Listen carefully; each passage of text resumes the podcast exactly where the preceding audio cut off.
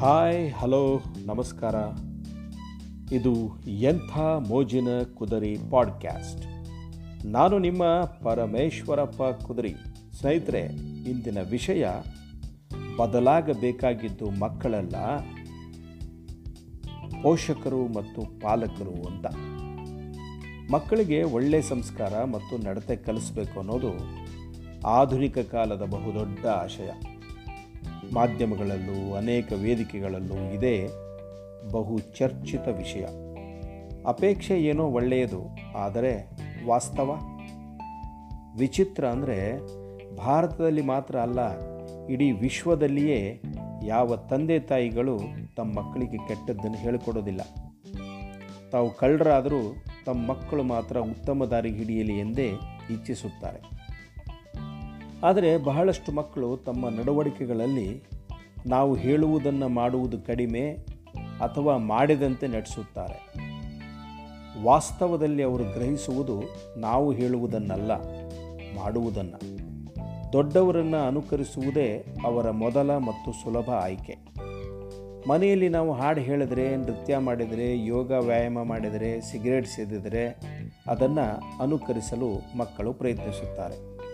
ನಾವು ಮೊಬೈಲಲ್ಲಿ ಮಾತಾಡುವಾಗ ಯಾರನ್ನಾದರೂ ಕೆಟ್ಟ ಮಾತಿನಲ್ಲಿ ಬೈದರೆ ಅಥವಾ ಕಾಣುವಂಥ ಸುಳ್ಳು ಹೇಳಿದ್ರೆ ತಕ್ಷಣ ಕಲ್ದಿದ್ರೂ ಅವಶ್ಯಕತೆ ಒದಗಿ ಬಂದಾಗ ಅದನ್ನು ಶಾಲೆಯಲ್ಲಿಯೋ ಅಥವಾ ಇನ್ನೆಲ್ಲಾದರೂ ಪ್ರಯೋಗಿಸುತ್ತಾರೆ.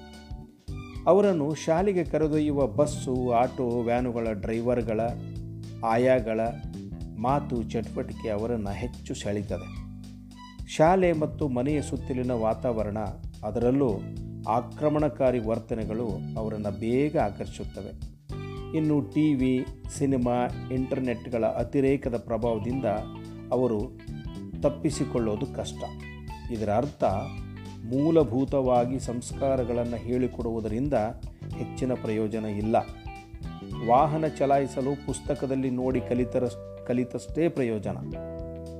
ನಿಜವಾದ ಪರಿಣಾಮ ಸಮಾಜದ ಈಗಿನ ನಡವಳಿಕೆಗಳೇ ಅವರನ್ನು ರೂಪಿಸುತ್ತವೆ.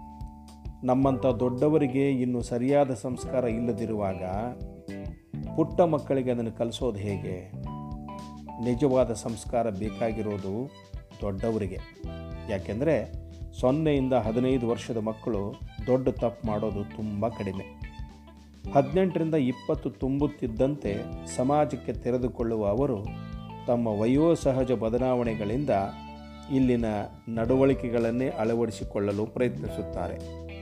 ಒಂದು ವೇಳೆ ಸಮಾಜದಲ್ಲಿ ಹೆಣ್ಣಿಗೆ ಸ್ವಾತಂತ್ರ್ಯ ಸಮಾನತೆ ಇದ್ದರೆ ಕುಡಿತದ ಬಗ್ಗೆ ಅಸಹ್ಯ ಇದ್ದರೆ ಲಂಚದ ಬಗ್ಗೆ ಕೆಟ್ಟ ಅಭಿಪ್ರಾಯ ಇದ್ದರೆ ಶ್ರಮ ಸಂಸ್ಕೃತಿಯ ಬಗ್ಗೆ ಗೌರವವಿದ್ದರೆ ಒಳ್ಳೆಯತನಕ್ಕೆ ಬೆಲೆ ಇದ್ದರೆ ಪ್ರತಿಭೆಗೆ ತಕ್ಕ ಮಾನ್ಯತೆ ಇದ್ದರೆ ಮಕ್ಕಳು ಅದನ್ನೇ ಒಪ್ಪಿಕೊಳ್ಳಲು ಪ್ರಯತ್ನಿಸುತ್ತಾರೆ. ಅಥವಾ ಹೆಂಗಸರನ್ನು ಚುಡಾಯಿಸುವವನು ಮಹಾನ್ ಗಂಡಸೆಂತಲೂ, ಬೈಕ್ ವೀಲಿಂಗ್ ಮಾಡುವವನು ಧೀರನೆಂತಲೂ, ಕಾನೂನು ಉಲ್ಲಂಘಿಸುವವನನ್ನು ಶೂರನೆಂತಲೂ, ಮೋಸದಿಂದಾದರೂ ಹಣ ಮಾಡುವವನನ್ನು ಯಶಸ್ವಿ ವ್ಯಕ್ತಿ ಅಂತಲೂ ಬಿಂಬಿಸಿದರೆ ಮಕ್ಕಳು ಇದೇ ಪ್ರಭಾವಕ್ಕೆ ಒಳಗಾಗ್ತಾರೆ.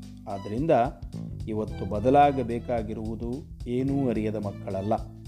ಎಲ್ಲವನ್ನೂ ಅರಿತಿದ್ದೇವೆ ಎಂದು ಭಾವಿಸಿರುವ ನಾವು, ಅಂದರೆ ಪಾಲಕರು, ಪೋಷಕರು. ಜವಾಬ್ದಾರಿಯುತ ನಾಗರಿಕರು ನೆಪಗಳನ್ನು ಹುಡುಕದೆ ಈ ಕ್ಷಣವೇ ಕನಿಷ್ಠ ಮಟ್ಟದ ನಾಗರಿಕ ಪ್ರಜ್ಞೆ ಬೆಳೆಸಿಕೊಳ್ಳೋಣ. ಇದೇನು ಭಾರಿ ಭಾರಿ ಕಷ್ಟದ ಕೆಲಸ ಅಲ್ಲ. ಮನಸ್ಸು ಮಾಡಿದರೆ ಸುಲಭ ಮತ್ತು ಸರಳ. ಇಂದಿನಿಂದಲೇ ಕಾರ್ಯಮಗ್ನರಾಗೋಣ. ಏನಂತೀರಿ? ಇನ್ನೊಂದು ಪ್ಯಾಡ್ಕಾಸ್ಟ್ನಲ್ಲಿ ಮತ್ತೆ ಭೇಟಿಯಾಗ್ತೀನಿ. ಅಲ್ಲಿವರೆಗೂ ನಮಸ್ಕಾರ.